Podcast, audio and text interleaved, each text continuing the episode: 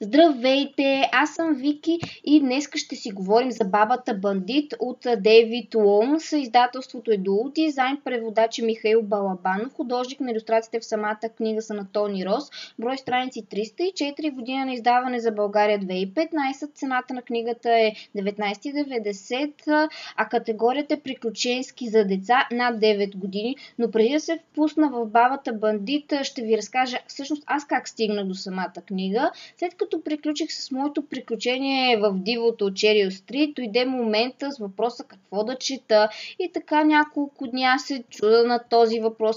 Гледам а, различни книги из нета, гледам а, сайтовете на библиотеките, но нищо не ме грабва. Запитах се, добре, какво искам да чета всъщност и реших, че трябва да е нещо забавно, романтично, заради предишната книга. Започнах една лека романтична на пръв поглед книга, но лови не ме грабна.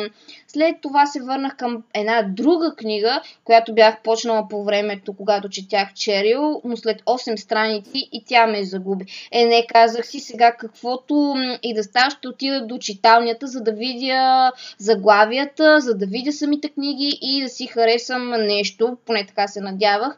И още с влизането всъщност видях бабата бандита от много време исках, но все не стигаше до мен и така още същата вечер прочетох първите 100 страници и да ви кажа, след цялото това чудене и гледане на книги, точно това имах нужда. Доца детски хумор.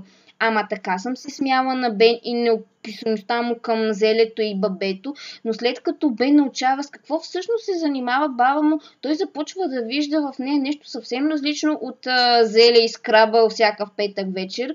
Но освен смехът, авторът ни поднася и нелеката тема за това как един родители искат сина им да бъде един, а той иска да бъде съвсем друг и липсата на пълна комуникация между тях. И един от любимите ми цитати от бабата бандите, човек няма какво друго да прави в живота, да следва мечтите си. Затова пожелавам на всеки един от нас и той да следва мечтите си.